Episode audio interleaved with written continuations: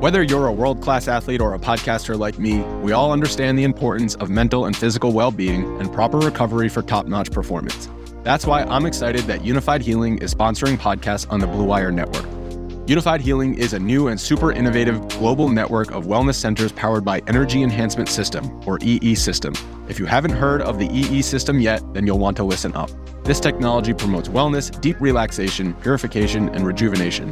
Wherever you are across the globe, access to a center is easy and affordable. Interested in experiencing the EE System technology for yourself? Go to unifydhealing.com slash bluewire to learn more and find a center near you. That's unified, U-N-I-F-Y-D, healing.com slash bluewire. No material or testimonials on the Unifyd Healing website are intended to be viewed as medical advice or a substitute for professional medical advice, diagnosis, or treatment. Always seek the advice of your physician or other qualified healthcare provider with any questions you may have regarding a medical condition or treatment and before undertaking a new healthcare regimen, including EE system. You're listening to Broncos for Breakfast with Nick Kendell and Scott Kennedy. Welcome in, welcome in, welcome in. It is Thursday morning, the last show of the week, the 25th. There we go. Scott had to do the the ceremonious mailbox flip, as everybody knows. It's like you know lighting the Olympic torch. Uh, we're good to go though. It's time to talk a little bit of Broncos. Broncos for breakfast. I am Nick Kendell on this fine Thursday morning. That's Scott Kennedy over there, out there in Atlanta. Scott, how are things going? How's the weather out there? Uh, what's what's going on this weekend? Memorial Day weekend. I'm sure you're booked with sports. It's the last day of school too, so Okay. um, the eighth grade teachers actively promote that you don't come to school. Hmm. Uh, like, man, I didn't need much encouragement. Um, and uh, I think it's because they wanted to take off because my my wife substitutes over at the middle school, so she got a call this morning. Can you come in for one of the eighth grade teachers? I'm like, yeah, they're playing hooky too. By God. so good times. They're out of school early. Um, doesn't mean I get to sleep in because animals don't care what time you go to bed and who else gets to sleep in. So my Yeah. cat wakes me up at six if on a good day every day. Hey, paw to the face. Yeah, my dog, he's a summit. He uh he'd rather stay in bed, honestly. Like he likes getting up in the morning, but I really have to coax him. And uh Natalie, my wife, uh sleeps in a little bit longer than I get up. So I'm like like real quiet, like come on. Just go, come on, get on. get on." But we're good. Uh, he jumps down, and then uh, we have our little morning routine, and uh, he'll be well digested by the time we walk after the show. So it's all good. He's, he's learning. My my my big black cat. He's learning. If he touches my face, he's getting launched. So he, I'll I'll I'll keep like one eye half open on him now, and I'll see the paws start to come, and he'll pause like right here. I can see the. he just pads me. Yeah. Gives me the pads, but he's like, hmm, this feels wrong. Something happens when I do this. There's definitely some classical This isn't- conditioning this going isn't on. right. Something's wrong. So Ah, anyway, Gotta love the pets. Gotta love the pets. A little pet talk on Thursday morning. We also found a giant cat tree out on the street and cleaned it up really well. So now our cat has like this giant one in the bedroom that's got like f- five platforms on it and it's like way up. And you can't walk yeah. by with you can't walk by without him batting the hell out of you. He's a playful boy. But uh good morning, everybody. We got Jeremy Sean in the house saying, Morning, fellas. In my book, you guys are the most unappreciated duo. Uh, when it comes to Broncos podcasts, well, we feel very appreciated, especially with guys like Ethan coming in with twenty five dollars. But uh, Man, we really do appreciate the kind words there, Jeremy. And if we're underappreciated and I feel appreciated, that means that we must be even better uh, than I think we are. So, or something like that. But appreciate you, Jeremy, coming in. And Jeremy Sean comes in and says, for one, I know Mark Schlereth, stink, former longtime Broncos guard, uh, underappreciates Mr. Meinerz. Mark Schlereth is very, he grades toughly on the Broncos offensive line. It's because I think he cares so much. You know, he also has kind of got insight on the ins and outs of the, the technical aspects and the skills and what it takes. And it's kind of like sometimes we are that way too, Scott. We're almost overcritical because we're trying to we expect more from them. They're they're ours. being a dad, watching your kid play your sport is the hardest one to do because you think it should be easy. You're like it, it's it's it becomes so second nature to you that when you see them not do things, it's like it's frustrating. Mhm. So being an offensive lineman, critiquing offensive line, he's going to be especially critical because he sees a young guy not doing the things that he just come easy to a veteran. So I, I understand that a little bit. Yeah. But I bet if you were to ask him, it's on a scale. You know, he might not be underappreciated. It's like, yeah, I might be a mean cuss, but I'm a mean cuss to everybody. I think it would probably be like that with most linemen. He's like, yeah, I, he could do this, this, this, and this better, but yeah, he's our best guy. You know, that, that wouldn't surprise me a bit. So I, I understand that to a certain extent. Yeah, uh, so do I. And uh, talk about appreciation. Ethan comes in $25. And uh, if you guys are like Ethan supporting us, that's awesome. Super chat, superstar, super stickers. Uh, but you can also come in and drop a thumbs up, subscribe to the show. See that we're a little bit low on the uh, the thumbs up out of the gate here today. So if you're joining us on Facebook or anything like that, be like Michael Ronquillo, Miguel Santa Steven, Greg Smith, Dom Harmio with the thumbs up. We'd really appreciate that, but not as much as we appreciate Ethan's $25 saying, Good morning, gents in Broncos country. I would agree that the belly, Quinn Meinerz, great nickname, is the most underappreciated. That's on offense, but what about defense? Ethan, we want to get into Quinn Meinerz a little bit first. This was obviously a natural pivot point uh, for us as well. So I wanted to peel back the onion on on the belly, so to speak, and then we can get to defense. So we'll circle back to this one. Um, and we'll flash your super chat again. So you're getting a twofer on screen time today, Ethan. Uh, God bless you. We love you. Uh, but uh, we'll come back to that one. Zach Powers, morning, morning. Good to see you. Mark Schlereth coming in over on YouTube saying good morning. Achy Dragon always with the quips saying, I appreciate how awful the offense is. I don't appreciate it. I'm really freaking tired of it, especially in my. Work. I mean, it, a lot has to go wrong to be that uh, bad. Yeah, I mean, it's like getting a zero, perfect, a perfect zero in the SAT. It's it's tough, man. You couldn't even fill out your name right. Like, uh, no, that's the Broncos offense. Uh, yeah, it's been very frustrating because I mean, you guys know that I'm also an Iowa Hawkeye fan. So to watch the joke that has been the Iowa Hawkeye offense, and make no mistake, it's a joke. Uh, then pivoting to Denver and Russell Wilson and the joke. I definitely have a few more gray hairs um, over the last uh, calendar year uh, than I did before. But hey, man, that's why we these teams are fun. You can't control it, and uh, you live ride or die. Michael Ronquillo, good morning, Nick and Scott on Broncos for breakfast. Go Broncos and Buck. Buck you too, Michael. We appreciate you coming in with the supports, with the likes, with the stars. Also, we got our guy Miguel Santa Steven coming in here with the support. Doesn't have any questions here, the blank comment, but we uh will still flash the stars here, of course. Hope you're doing well. And uh, again, really, really do appreciate the the stars and the support coming in. Chase Wellner over on YouTube saying, Howdy, y'all. Uh, I wasn't aware of that, Jeremy, but I know he's been uh, tough on Bolles at times. Yeah, that's talking about Mark Schlereth there being tough. Right. Definitely tough on Garett Bolles. Offensive lineman. Be just yep. be tough on offensive linemen in general. And again, now I'd be real interested. Rate your offensive linemen, rate your guards in the mm-hmm. AFC. Where does he come in? Oh, he's about fifth. Okay, there you go. Mm-hmm. So it, grading on a curve, so to speak, you're going to have a much harder grader with a former offensive lineman. Yeah. Yep. Without a doubt. And I'm not against it at all, also at the same time. Uh, Greg Smith in the house. Good morning, Broncos for breakfast. Our guy Dom Harmio coming in saying good morning, Nick and Scott in Broncos country. Always appreciate Dom reaching out. He was uh, sounded pretty jealous that I was going to the uh, the beach where the Goonies was shot. So I think I'll probably have to go out there and do the truffle shuffle in front of Haystack Rock or something uh, for the super chats out there. But nobody wants that. Donald Willison. Good morning, Nick and Scott. Morning, Broncos country. Hope you're doing well, Donald. We appreciate you. If you have any questions, make sure you hit us up. Shane Hanna saying good morning, Nick and Scott. And BC, British Columbia. Hello to British Columbia. No, Broncos country, of course. Uh, Give me a second. I was like, what? BC. I, I live in Seattle. I have not yet been to uh, British Columbia up here. I need to make the trek up there at some point. I hear that uh, Victoria is unbelievably beautiful, and you can take a ferry from Port Angeles. Port Angeles, little known fact, birthplace of one John Elway. His uh, dad was the high school high school coach out there on the peninsula. So kind of fun. Uh, Miguel Santa Steven, good morning, fellas. I hope you all have a great Memorial Day weekend and go Broncos. Well, go Miguel. I wanted to circle back to this. Um, and Tom says, it's all love. I'm not a hater. You're right. You're not a hater at all. Um, I was just giving you a hard time. And I'm sorry I hurt your feelings about being somewhat anti-Lakers. It's just I'm I'm ready for some new blood and pulling for the Denver, most Denver fans that are also Nugget fans. So uh definitely just giving you a hard time. Our guy Rob coming in. Rob Bucksbaum. Rob, it's been a second. Hope you're doing well. Appreciate that. $5 saying good morning, Nick and Deacon Scott. Always the best MHH team. With the recent new cap space, thoughts on signing edge help? Uh, we got Frank Clark, Yannick Ngakoue, Melvin Ingram. I'd be excited about any of those guys. I am curious if the Broncos' new cap space was utilized in signing Cam Fleming in free agency. His deal can be worth up to four million, plus a little bit of that earmarked for bringing in a replacement kicker at the same time, which is going to cost you about a million. So there's five million. Yep. Um, there's still money to be had. I would. I, Nick likes to use this phrase: uh, "break glass in case of emergency." you want to have some of that money available in case you need to make a move in the during the season. Mm-hmm. We've seen the Broncos be able to to do that in recent years, make a move for a guy that comes in and it ends up being a contributor.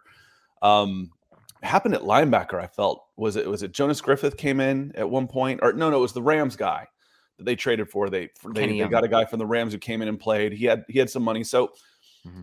wouldn't surprise me a little bit if they. It still might surprise me a little bit if they go out and get a five to seven million dollar player out there at any position instead of you're still supplementing your 53, adding some depth. I expect depth pieces that's constantly going on. Guys are moving on on and off the 53 all the time. But I, Rob, I'd, at this point, I'd, I'd be a little surprised if we saw a player that got signed between five and seven million between now and September. Before history is written, it's played.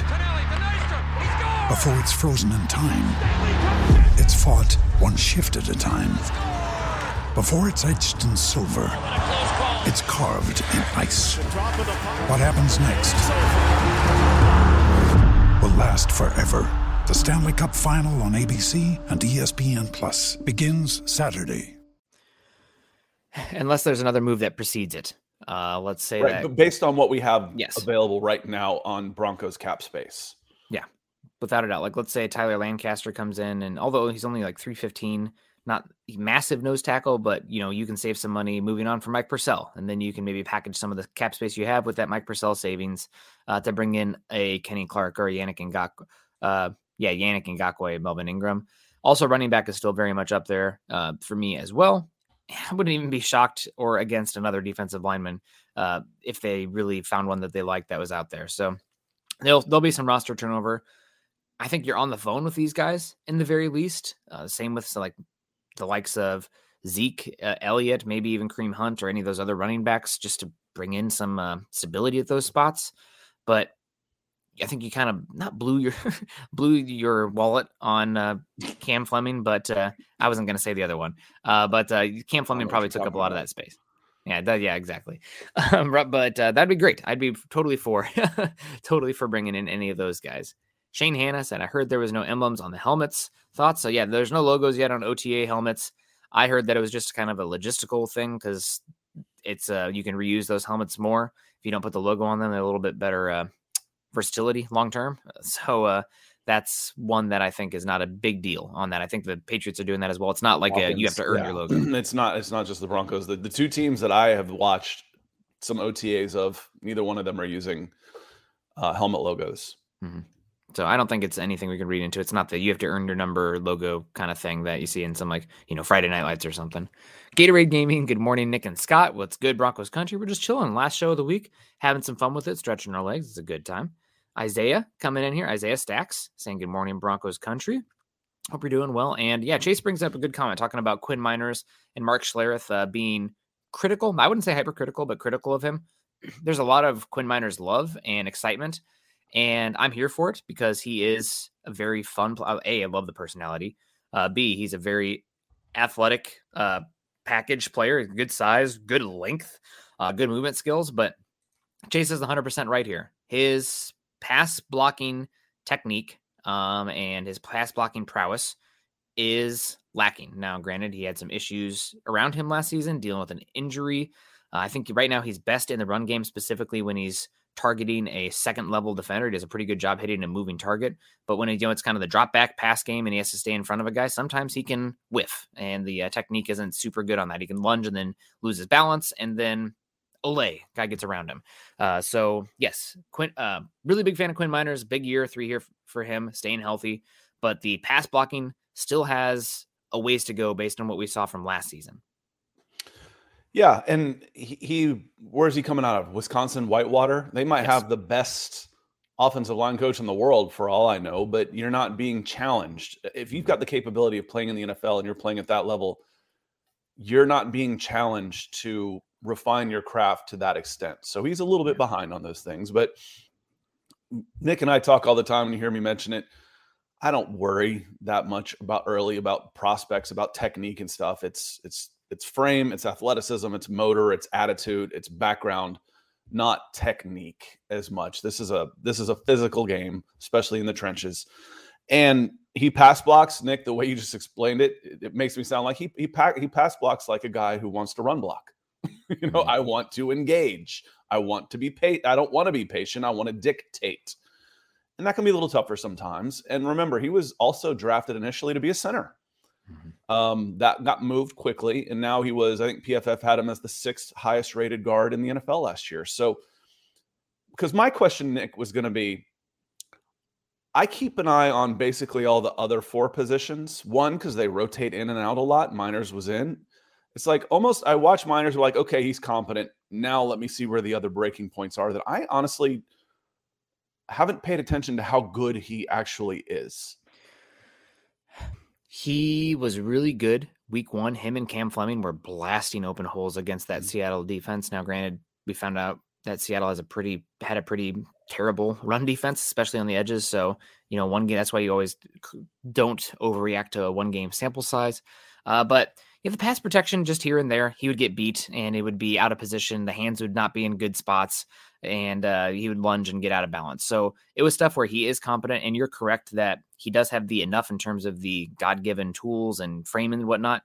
But entering year three, you're hoping that, that now it's the we need to see it from you. We need to see those steps forward in the technical aspects because do you have the ability to take what you're being taught and apply it to the field? Because some guys don't. I'm not saying that's the case for Quinn Meinerz by any means, but year three, it's big. He lost uh, a lot last season when he suffered that hamstring injury. It took him a bit to get back out there. He wasn't 100% when he did get back out there. But there were so many other issues going on that, again, I'm being super nitpicky here. He was he was fine, um, good player, but how can he keep improving? The pass protection areas, there's just a few reps a game where it's like that wasn't the other guy making a great play. That was you having bad technique, and the other guy because he's an NFL player eating it up. And I, I think better teamwork, cohesion. I mean, it was so frustrating last year. Anytime anybody stunted, um, you know, just football talk here real quick. A stunt is when you loop over. You know, it's it's kind of in soccer. It's basically an overlap, but you crisscross, yep. and is, is sort of a, is an easy way to explain a stunt. The Broncos were awful about mm-hmm. picking up stunts, about who had what assignment, what to do when. I'm like, I'm watching the Senior Bowl with a bunch of guys in practices that have never played together, and they're communicating and picking up stunts better than the Denver Broncos did. A lot better. Mm-hmm. So, how much of that pass blocking will be through better coordination, communication, and coaching as well? You know, because that counts, it still counts as a negative. You know, mm-hmm. oh, I, I, completely whiffed on this guy because I thought I had this guy, and the guy came right through my shot. It, it, the stunts up the middle were easy money for for defenders last year. Yeah, and just for those in the visual medium at home, there's your stunt. You got your your inside guys here kind of pushing out a little bit and then a loop around from the edges. So twist and stunt. Yeah. So uh, in that, yeah, what it says, it says first there. So fit, the the 57 would come in first, and then you'd you'd you'd wrap around him. You'd shoot off of his back hip and go up the middle from the outside. That that's a stunt. So you would see in this case the left end would get a free shot at Cam. That's I think that's it looks like Panthers back there. You yep. would get a free shot at Cam because the the right guard in the center or the left guard in the center whiff. They they just they engage in a double team and give a free shot, but it was it was frustrating last year to mm-hmm. watch how easy and how you know the definition of insanity. I'm like, guys, this this is basics. You know, the communication on here. I engage, I look for the guy coming up, I disengage, I put a hat on him. Yep. It's not that hard. Yeah, and uh, as you can see on this one, how it's labeled, the uh, the right end is also engaging first, and he's there to draw that center uh, away, slide that way. So you should have some space with the right guard shifting to uh, take that linebacker that's blitzing. And yeah, this is not great for the audio format, but well, it, if you could, if you can dump a screen against a stunt, you're in pretty good shape. Yeah. Yep. I mean, know, one guy's coming inside, one guy's shooting that gap, 57 shooting the gap up the middle and if I can run a screen to the other side, but you know, the Broncos weren't great screening. You didn't have to respect the screen game because their offensive line wasn't mobile enough to go out and block for it. There was just so much bad. Yeah, and that's coaching there. I don't even remember the offensive line coach that there was a lot of issues with last season. Lloyd Cushenberry had issues. Butch Barry, there it was. Yeah, Butch Barry. And then also Russell Wilson was pretty darn bad at the uh, pre snap stuff. Now, that was post most of the twists and stuff and recognizing that and taking the assignments there is coaching and post snap you know being able to see what's happening and then understanding what when this happens what it means or if this happens what are they trying to do? Do i need to look for a late linebacker coming in here?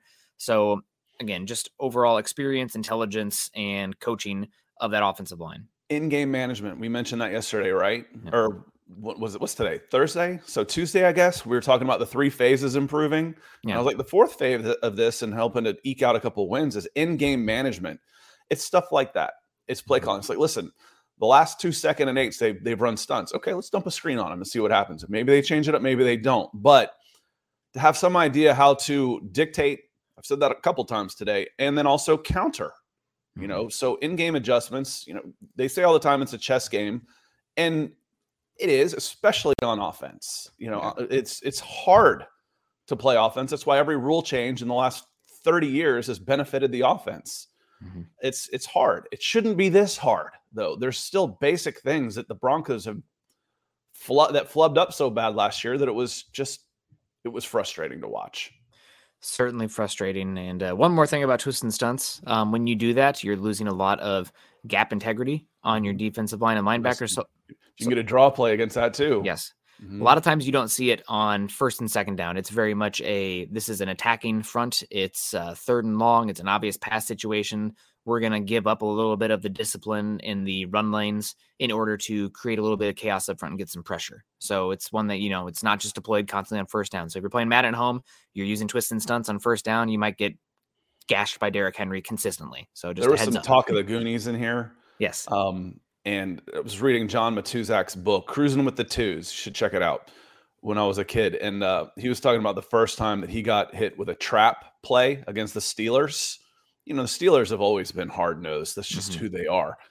He says, I walked in, I was like, wow, this is really easy. Next thing he knows, he gets ear holed by a trapping guard.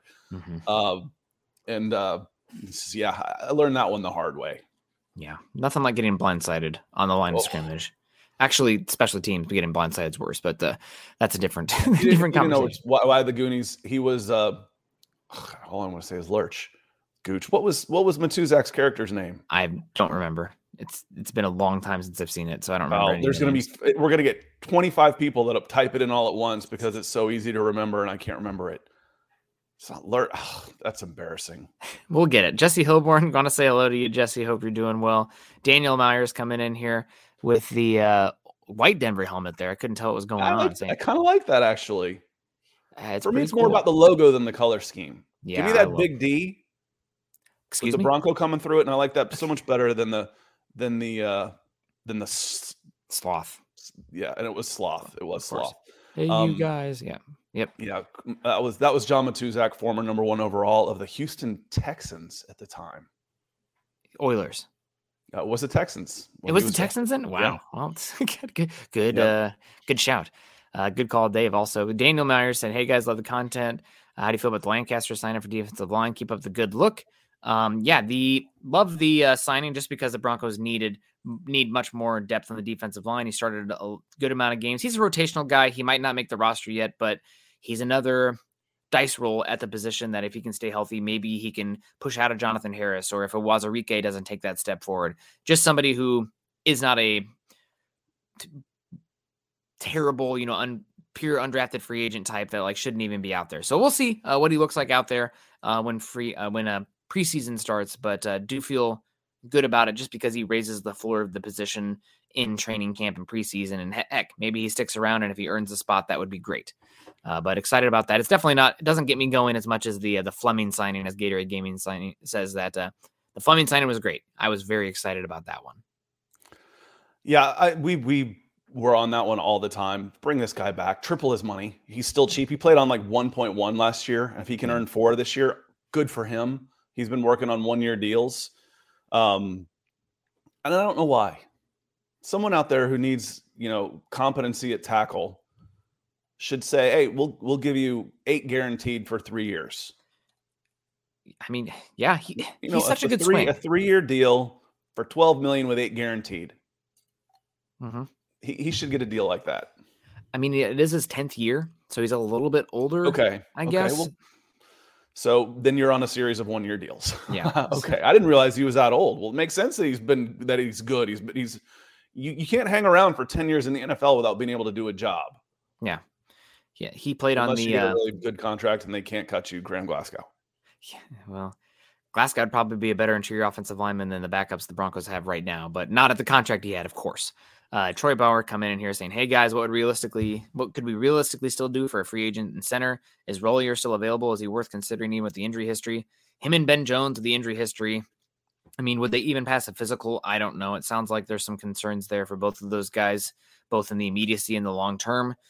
For me, uh, it's not my money, so like bring them in and run the medical team and see what they have to say. And worst case, it's somebody that you say, nah, we don't trust the medicals, we'll let them go. If he wants to. And you have to convince them that it's worth the uh, juice is worth the squeeze as far as Mm-hmm. Yeah. playing, going through he's- everything. He might not want to play anymore. I mean, the, I know the way this guy lives and breathes football, but hopefully he's got some other voices in his ear, some family members saying, "Listen, Ben, you've made a ton of money." And Chase, yeah, Chase Yeah. hasn't made a ton of money, but But um, you know, Money. looking at the the going to Spotrac and looking at free agent centers, it's a short list of guys that are available. Chase um Roulier. Roulier? Yep. Okay. Rodney Hudson, 33, Ben Jones, 33, Pat Elflein, Elf Elfine, 28, Justin Britt, 31, Nick Martin, 29, and Matt Skura, 30. It's a short list of guys that are out there. not a great list either. Um, but uh, yeah, that's uh, we'll see. I know that there's been some talk about Ryan Kelly potentially being cut from the Colts, and other guys dealt with some injuries that has a massive contract. So we'll keep an eye on it. It seems like for now they're going to go with Lloyd Cushenberry and hope for the best. And it was always going to be hard for them to turn over the offensive line completely in one season. Uh, you just have one year left of Lloyd, so it's a short, it's a stopgap situation, and maybe it works out.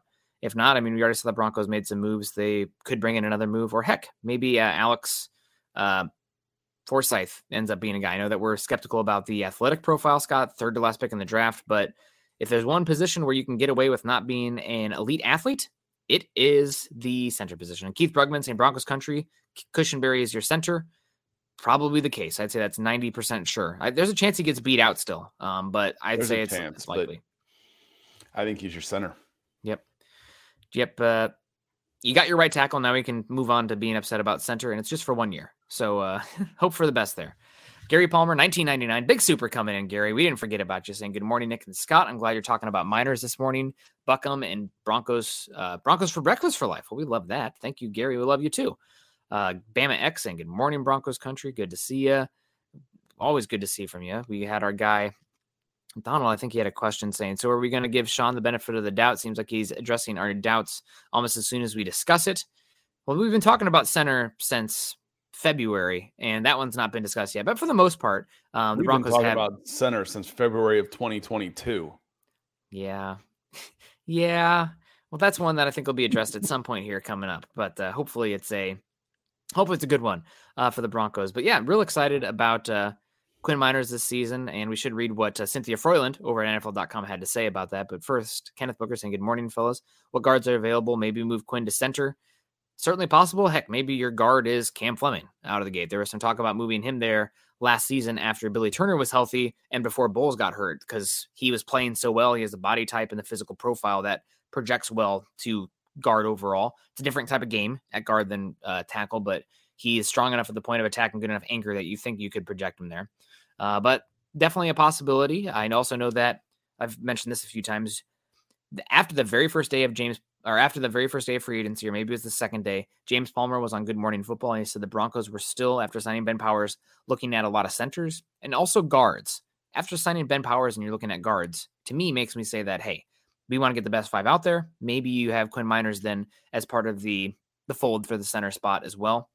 We'll see uh, what happens there though, but probably you're the guys that you have now is probably it. You might bring in another interior offensive lineman that can provide some depth and rotation on the back end, maybe compete. Uh, but I feel pretty pretty solidified with that starting five and a little and actually a lot better now with that second unit that you have Cam Fleming there. Zach Powers has a good answer here too. As we Yeah. uh, we're at about 30, we can start talking about. Did you want to read the the Yes. the, the, the the copy from about Yep. Meinerz real quick, and we can get we can get back to the defensive side of the ball too.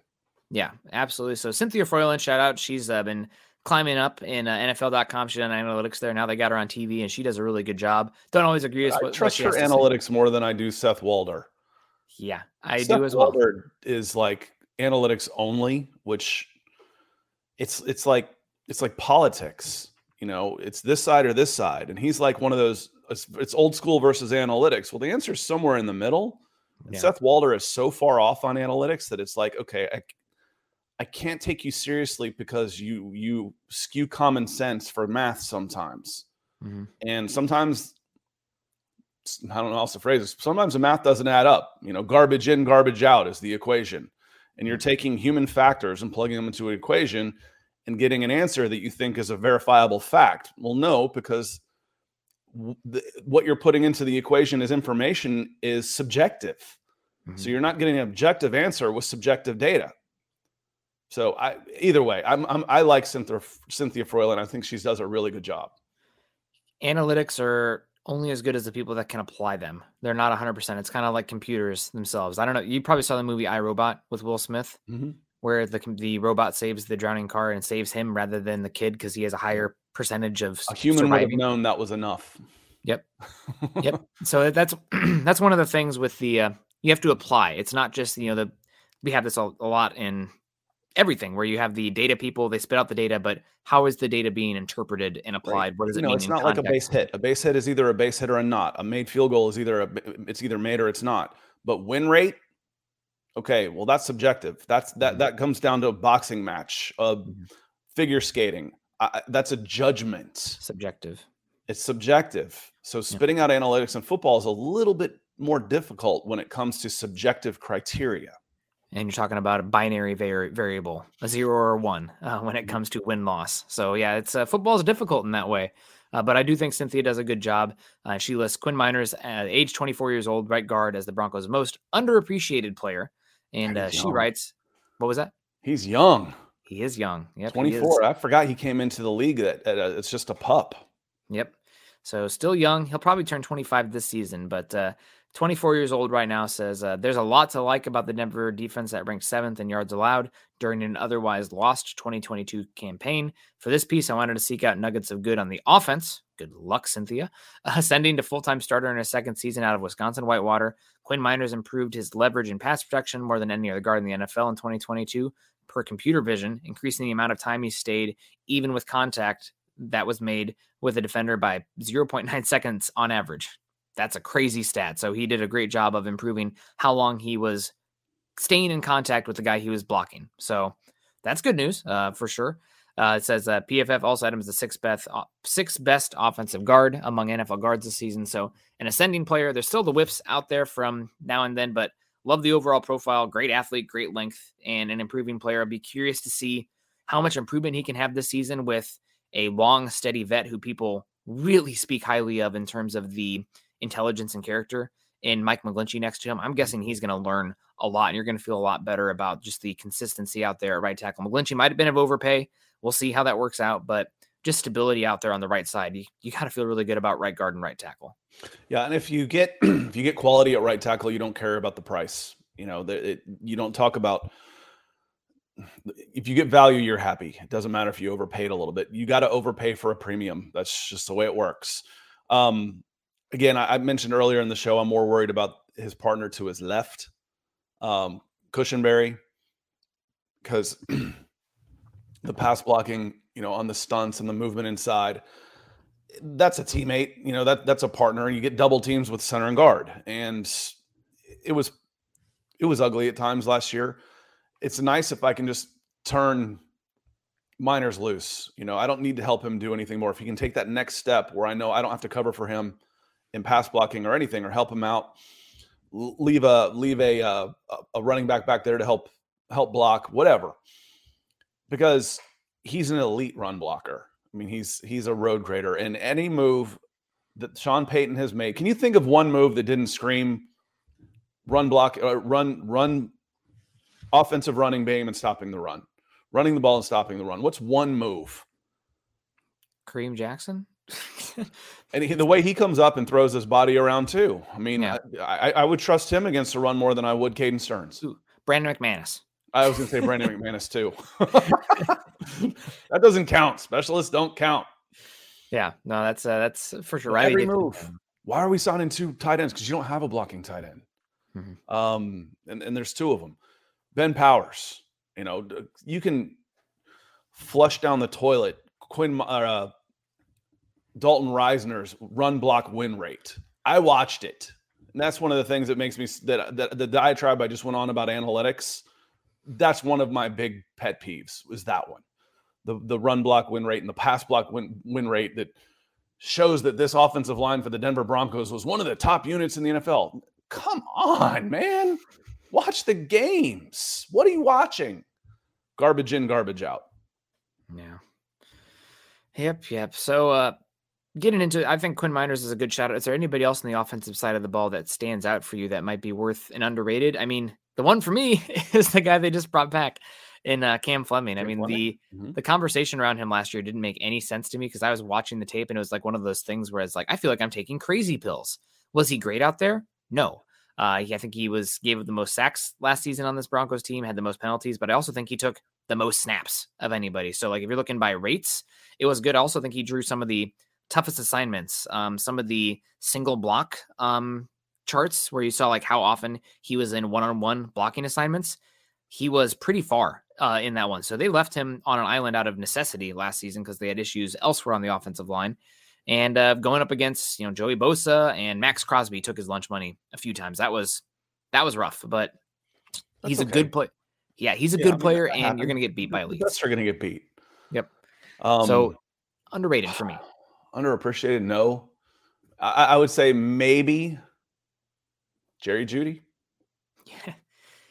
He's a weird one because mm-hmm. nationally probably underappreciated, locally maybe a little bit overappreciated. I don't know. I I think he gets a lot of hate, honestly. You know, just yeah. that he that he um he comes from the South. He doesn't talk like a Stanford guy. He's vocal on social media. He he runs a little bit hot and cold.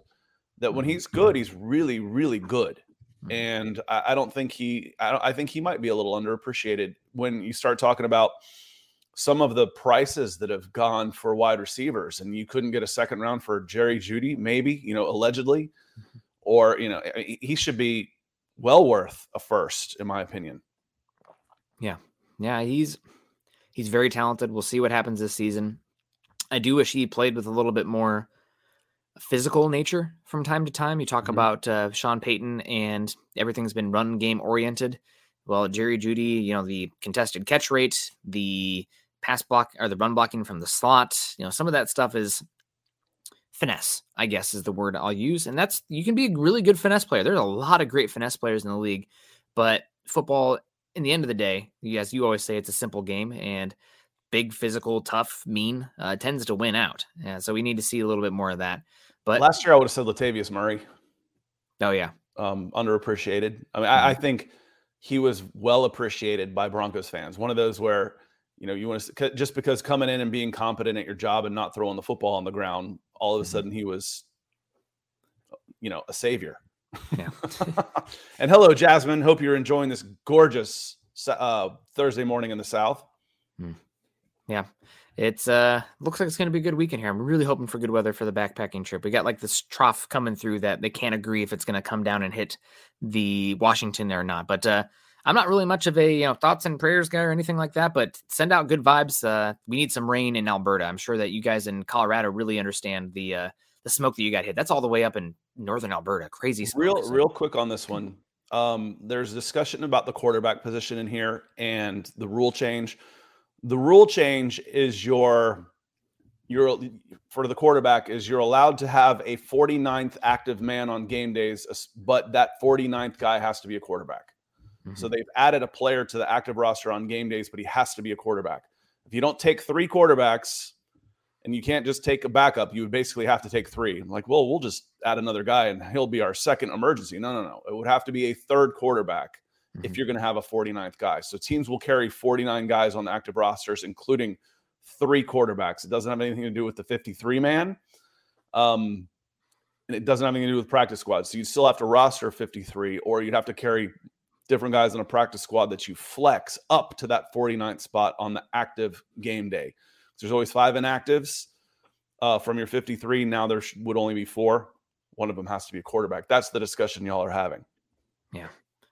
Yep. So uh, I think teams should they should just make them carry three quarterbacks and expand the roster itself. But uh, I digress. Kenneth Booker, eighty-two. I have a solution to our offensive line.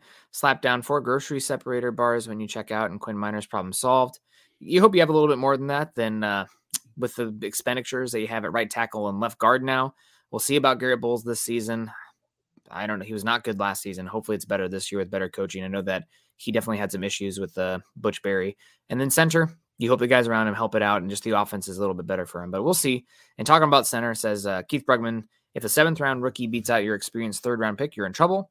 Maybe. Uh, or you got a steal, and Alex Forsyth is heady and understands, you know, can actually make the pre snap calls out there and the pick up those twists and stunts and delayed blitzes. And best guy wins. I mean, God, I don't give a hoot where they were picked at this point. So definitely would be it's more it would probably be more of an indictment on Lloyd Cushenberry than it would be a good thing about Alex Forsyth, but uh, we want to see what it looks like. Something this happens all the time in the league. Why not this year where the Broncos end up getting a guy like, oh man, he didn't do the uh, he totally messed up his uh, pre-draft process where he shouldn't have done the combine, but he should have done the Senior Bowl, and he did the opposite. And the guy that probably should have gone fourth round ended up going seventh round. Things like that happen uh, from time if to time. Was, if he was Terrible a better athlete. athlete, it wouldn't have mattered. Yeah, you know, yep. that's the point. And like, even if he goes and and competes and then skips out on testing, you're still gonna fall. You, you are gonna fall. If you don't test, you're gonna fall. Mm-hmm. If you test badly, you're gonna fall. I was just hovering over that one too. When you're when you're that poor of an athlete relative to the NFL, you're gonna fall. So maybe he gets the fifth instead of the seventh. But it's it, it's still he is a he is a subpar athlete by NFL standards. Can he make up for that? We'll see. If it's any position where you can do it, it's probably center, but there is a point, uh, a line of uh, diminishing return or demarcation there. So we'll see. And coming back to Ethan here, the opener and the closer, talking about the defensive side of the ball, I have three guys in my head as far as the uh, most underappreciated. And you guys uh, named two of them, but not the guy that I was going to list. So I saw comments in here. I'll leave it for Scott. We can circle back around. But when I think underappreciated, I know everybody's going to think Nick's going to say Josey Jewell. He is greatly underappreciated. You're correct. But the guy that I wanted to talk about here was K'Waun Williams, uh, nickelback for the Broncos. They paid him. A, you look like me on Tuesday night was two nights with Carl. Uh, but K'Waun Williams, uh, he was in today's NFL. you, know you want to my guy. We love K'Waun. We both are big K'Waun Williams guys. I can pivot off of that if you want. Yeah, I'll leave you the table for uh, K'Waun Williams here. Uh, as Scott to slow down a little bit there. I know. Another... I opened up a I opened up another tab to see uh, to check out Brock Purdy's age based on some of the conversation. Brock Purdy's 23. There's no way he's the same age as Sam Darnold. Sam Darnold's probably 25, 26. Uh, but uh, the other two guys that uh, stick out to me, so K'Waun Williams, I mean, but you paid him almost nothing to come in, and he lets you live in nickel without almost giving up anything in run defense. Uh, so physical player, feisty player, uh, really good coming downhill, setting the edge from that second level. You got to love K'Waun Williams. Uh, after that, it's probably Josey Jewell and DJ Jones. Uh, DJ Jones does a lot of dirty work. Uh, wish they had a little bit better help around him. He's probably the best player on that defensive line now. Randy Gregory is the most talented, but man, not the best because I can't get over the availability. So probably DJ Jones. And for that, he's somewhat underrated, especially coming from that 49ers team where he was what the, f- the fourth or fifth best player on that unit. Shows about the difference in the talent of the uh, that 49ers defense compared to the Broncos up front. My God although the 49ers are the best in football on that, besides maybe the Eagles. But uh, also Josey Jewell. People want a Travis Kelce cover linebacker. Point him out to me in the entire league. Maybe in the last 20 years, you have Brian Urlacher and Luke Kuechly out there as those guys that you could probably trust in uh, one-on-one coverage. Even like Fred Warner, who we love, plays a lot of zone coverage. It's not like this man coverage stuff. If they come into his area, he can do it, but it's not this man coverage flex out guarding Travis Kelce. that player does not exist. Drives K'Waun Williams was my pick. Why don't we find somebody who can um, stop well. Peyton Manning? And, and, yeah. Sorry, you, you you blocked up just a little bit. Um, yeah. On defense is most underappreciated, and one of the reasons why is because he was your best edge run defender. Period. He set the edge better than your 260 pound edge defenders. Mm-hmm. Uh, he would go in and he'd throw his hat in. I don't want him doing that when you're that size. It's just a matter of time before something gives uh, whether it's a concussion or your uh, a knee or an ankle goes out from under you when you brace to take on a, a guy who outweighs you by 60 pounds. but he would throw his body in there and put it on the line. And I was surprised. I remember him signing as a free agent. I was surprised at how cheap he was. He was only like at two and a half million last year. Mm-hmm. You know, this is a $10 million defender for me, Nick.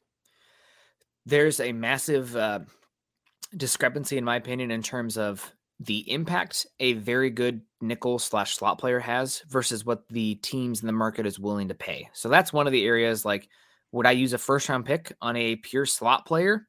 I don't know because I can probably get a pretty damn good one in free agency for uh, very little. But Nick has a rantometer on his desk. Sorry, cut him out. Appreciate that.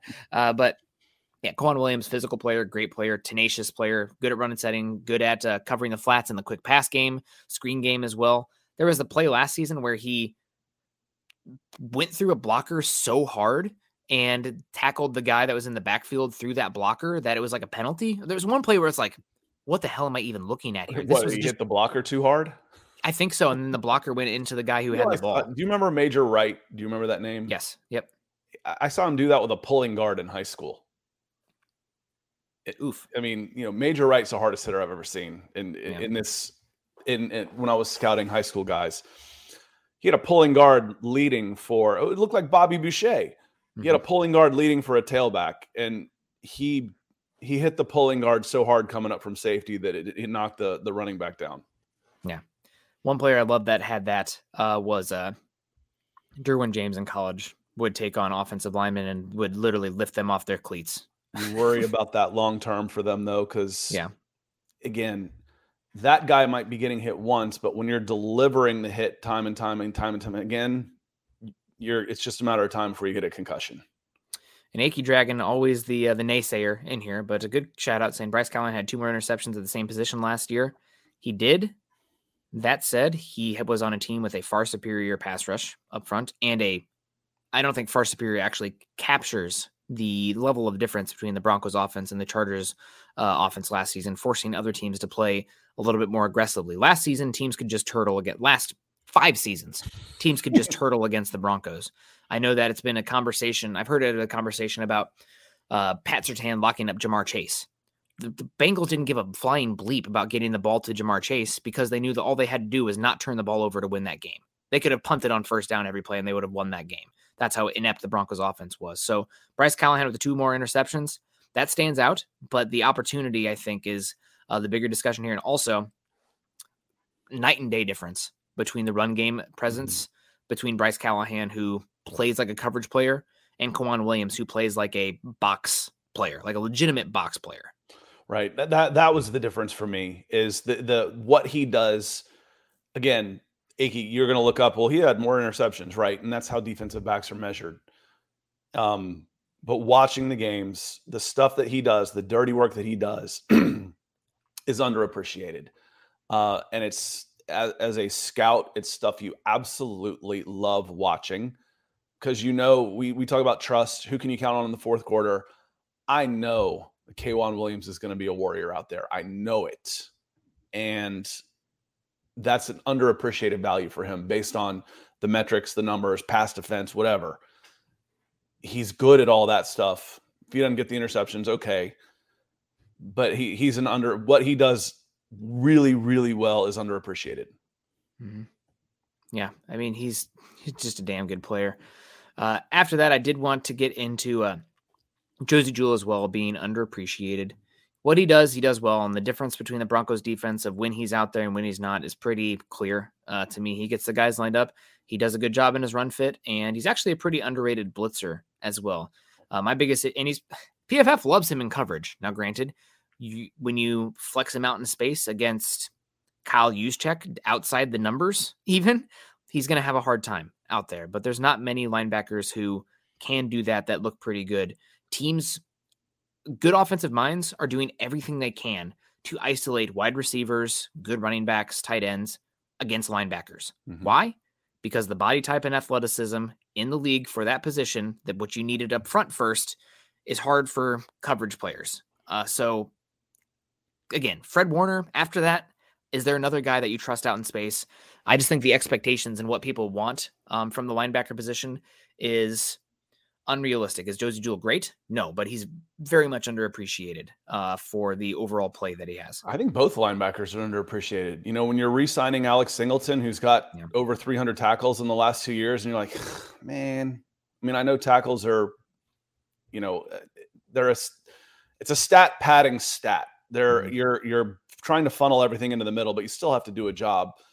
And Alex Singleton does his job very well, and he was paid on again, a million bucks last year. What do you move yeah. up to this year? Five, four? Good for him. Yeah.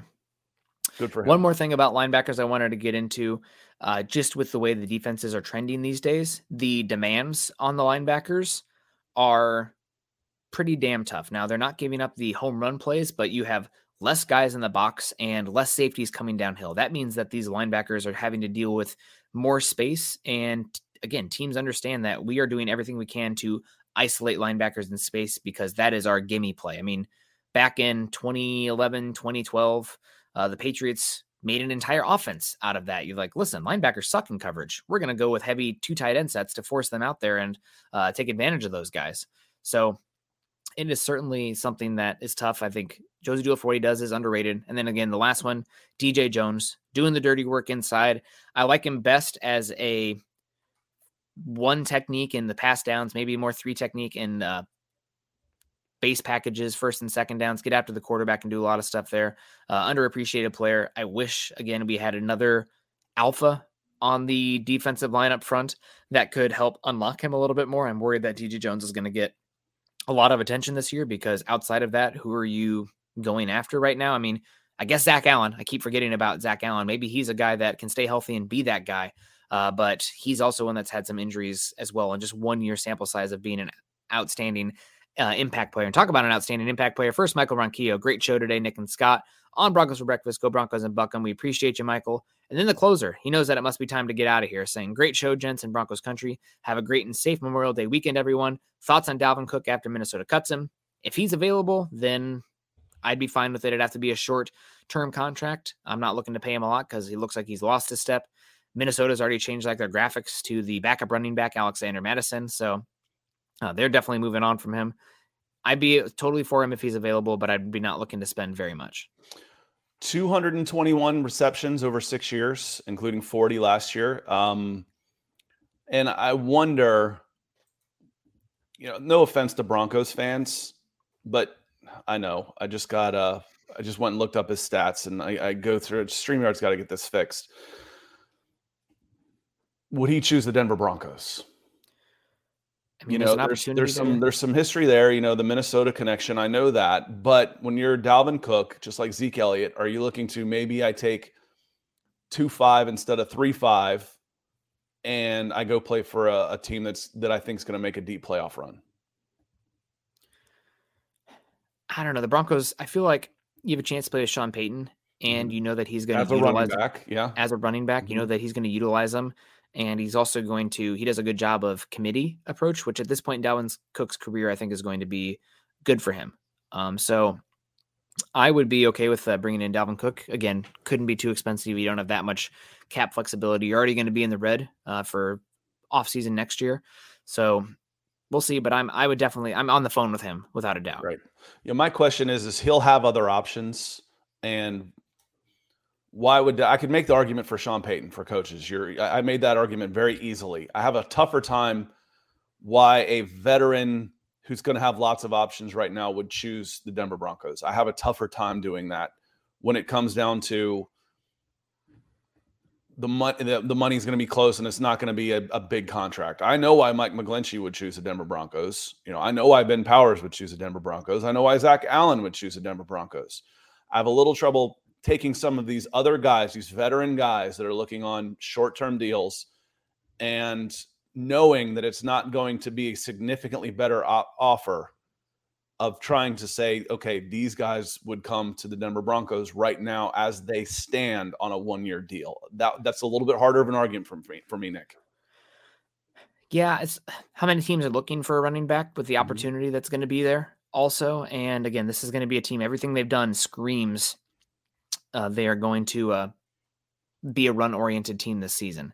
The big question is do you think Dalvin Cook um, what's the prognosis on Javonte Williams? Because once he's back, and if he's healthy, then it's going to go for him. But that's one that uh, it's going to be interesting to follow uh, Mm-hmm. this season. So I, I mean, again, I'd be interested in Dalvin Cook if he's available. Uh, not for what he's getting paid. There's a reason nobody's traded for him. Uh, there's a reason he's going to be available at all. Running backs. It's a reason that you are skeptical about drafting him first round because you know about year two in that second contract.